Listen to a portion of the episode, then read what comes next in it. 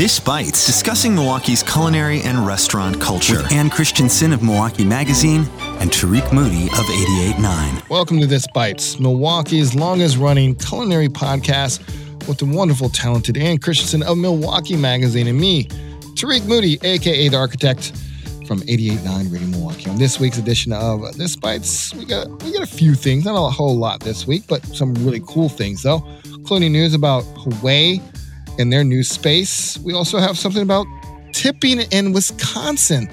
You might not like what you hear when we get to this story, but again, it's a survey, so we'll we'll, we'll discuss this. But we're gonna kick it off with news about Belly's Bistro. Yeah. Belly's Bistro. Remember Belly's Bistro? They were located in the uh, former space of the French restaurant Pastiche. Pastiche. A little shuffle in Bayview. Honey Pie moved away from their location to a new location, Right. and then Belly's took over their former spot of Honey Pie, and they're now open. But they're It's doing a little bit of musical chairs. yeah, they're doing something different than uh, I guess your typical go in the restaurant and get stuff. Mm-hmm. And this is according to a story in the journal Sentinel. They're basically are uh, looks like they're open for dining in for uh, weekend dinners and weekend brunches. For now, they will be doing takeout. Hopefully, sometime corner story, sometime next week. So starting tonight, they have dinners Friday, Saturday, and Sunday. Three re- you have to do reservations. There, there there's there's opening for the bar, but Mhm. we're going to talk about the reservations. So, three slots for dining. Um, it's four, seven, and ten. Friday, Saturday, Sunday. Um, so they call it an exclusive dining experience. So you purchase a ticket. I can't mention the price, but you can purchase a ticket, And it gives you two hours, right? A two hour Two hours. reservation. two hour Yeah. reservation. And for like this evening's reservation, I don't know if they're full or not, but like you have options of soups. The soups include uh, lobster bisque or or gumbo or chicken Caesar salad or summer salad or Greek salad or a house salad. Mm-hmm. You also have a choice of appetizer, three cheese lobster mac, buffalo shrimp, boneless wings, or I'm a traditionalist, bone in wings. Mm-hmm. Um, then you have entrees. You have either a lobster pasta, vegetable pasta, roasted chicken, chicken and shrimp pasta, fried chicken, fried catfish, garlic parmesan lamb chops. You have a lot of options for entrees. Honey glazed salmon, a surf and turf, which is a 10 ounce premium black Angus ribeye with a lobster tail, or they are more well known for their flaming lobster Mm-hmm. which is a about an eight to ten ounce lobster tail topped with a savory drizzle of butter gravy.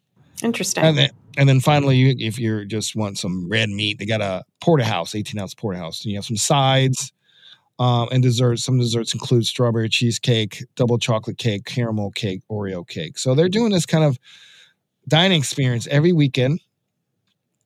And then they also have the brunch experience, which is Sundays. And those times are 10 a.m. and 12 at noon. And includes for the ticket price uh, a buffet brunch and a bottomless mimosas, which I can see you're smiling right there, and Like, Oh, just give me the IV. I don't want to just give me a Oh, glass. Just goodness. It's the IV. I just I can see with the IV with, mimosas. Really? Yeah. Yeah. I can. Anyway, but yeah, you get a brunch and, and the desserts included with the price for the brunch. So Yeah. um, that's uh, according to Journal Sentinel. Belly's Bistro starts uh, this. They were open actually for Mother's Day, but their this dinner thing is going. So definitely pretty cool stuff here. I really black owned restaurant by the way as well. Yeah. No, I, the, I'm I'm actually really excited to see what they're going to be doing in that space, and I'm I'm happy that they moved. I was wondering what was going to move into the old honey pie, Mhm. um, and that's I don't know. I really like that space. You just heard our conversation about the newly relocated and open Belly's Bistro in the former space of Honey Pie in Bayview. To hear the rest of the conversation, head over to our website at radiomilwaukee.org slash this bites.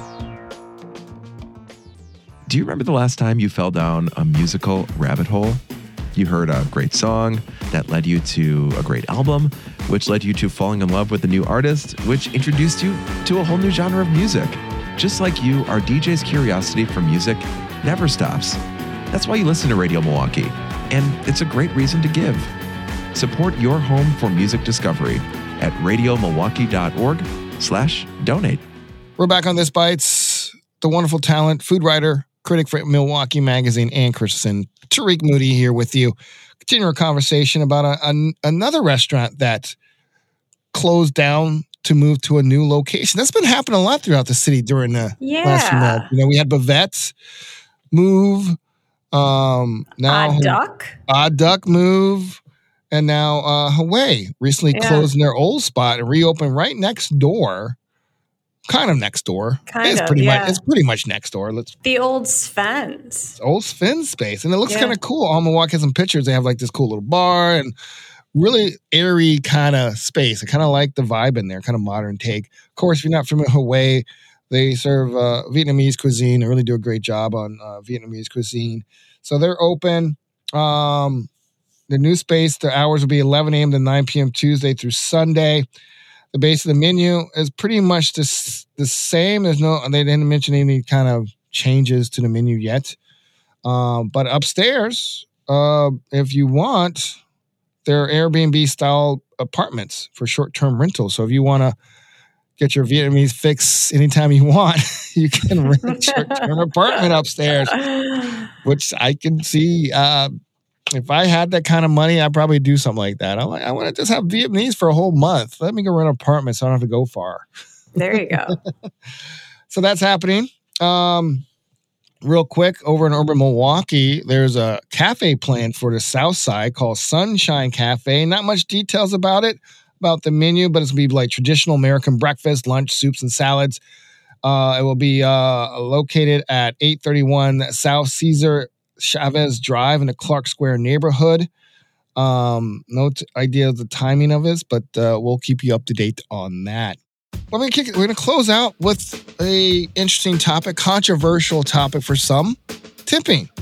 Right? Yeah. Um, you know, the whole idea of tipping is weird. You go to Europe and most other countries, there's no tipping because people are paid a decent freaking wage, right? Yeah. But there was a survey, you know, you, you take the survey with a grain of salt. But uh, I, I thought we discussed tipping and like the history of tipping. Some people don't know the history of tipping. We'll get into that. And probably once you hear the history, it probably means we probably should get rid of the whole concept of tipping and pay people. Oh, right way. absolutely. Absolutely. But anyway, this survey thing website is uh, U.S. states with the best and worst tippers. So where do you think Wisconsin falls, Ann? You know, I have this funny feeling, Tariq, that Wisconsin does not fare very well on that Oh, list. you don't think highly of Wisconsin? That we're basically cheapskates. cheapskates. You, according to this survey, we are cheapskates. Yeah. We are the worst, the bottom five of worst tippers. Mm-hmm. This also includes other states like what you think California would be good tippers. They're not, maybe because it's so expensive to live there.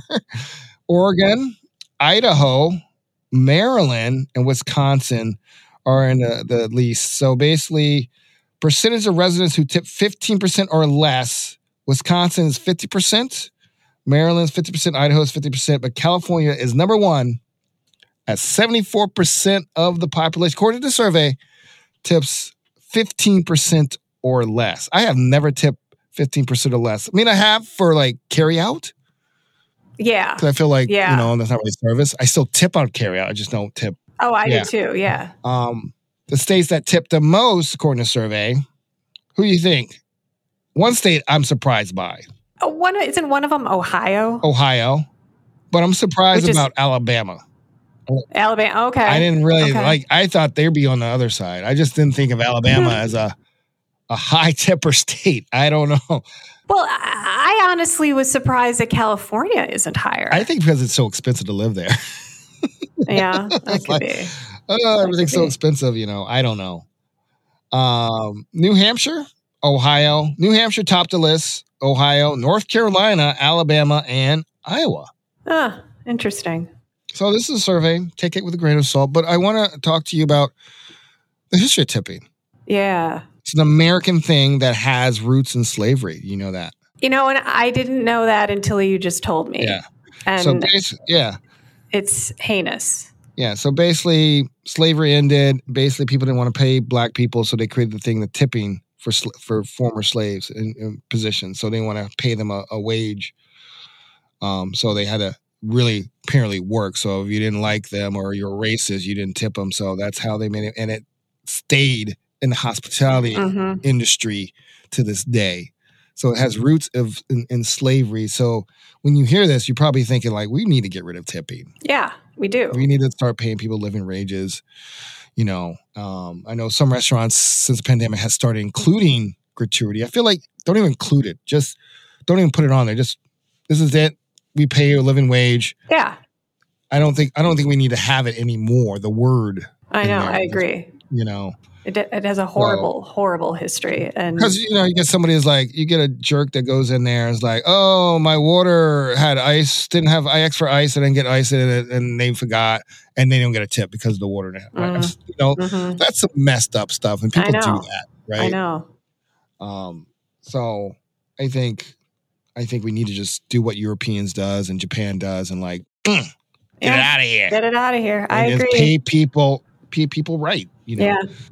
So we'll post a link to that survey. You can take it or leave it with a grain of salt. Um, It's really interesting. I mean, you know, they often say that single women are are um, cheap tippers. I I don't I don't know if that's true. I am not a I I'm someone that believes you're single? well Oh maybe God, I am maybe I am but I no but I was going to say I always tip 20% at least you know and I and then there you know um, you know i remember when you know my parents were around and you know they would tip probably 15% but i think Fifty percent was a uh, that was that traditional. thing. yeah That was traditional probably up until I feel like 2015, 2012. It started to go up to Yeah. eighteen percent, and then now it's eighteen to twenty percent. yeah is the standard now. Fifteen percent is rare, but people, I think people, maybe older people, feel like tipping fifteen percent is still the same. yeah i think that's right Take a little off the tip, right? Is that what they say? Tip top? I don't know. Tipsy topsy.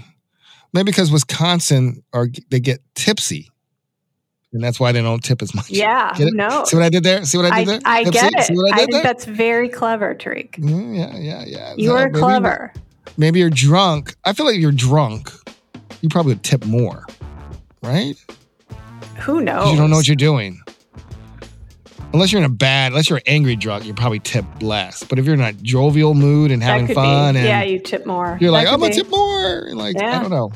I think you know, drinking does affect your tipping and your mood. yeah Maybe I don't. I don't know. But it should get. It should get rid of it. It- If you get rid of it, it doesn't really matter. 100% Yeah. Alabama. That's that's still a shock for me. I just I thought Alabamians would be cheap, cheap, cheap. But hey.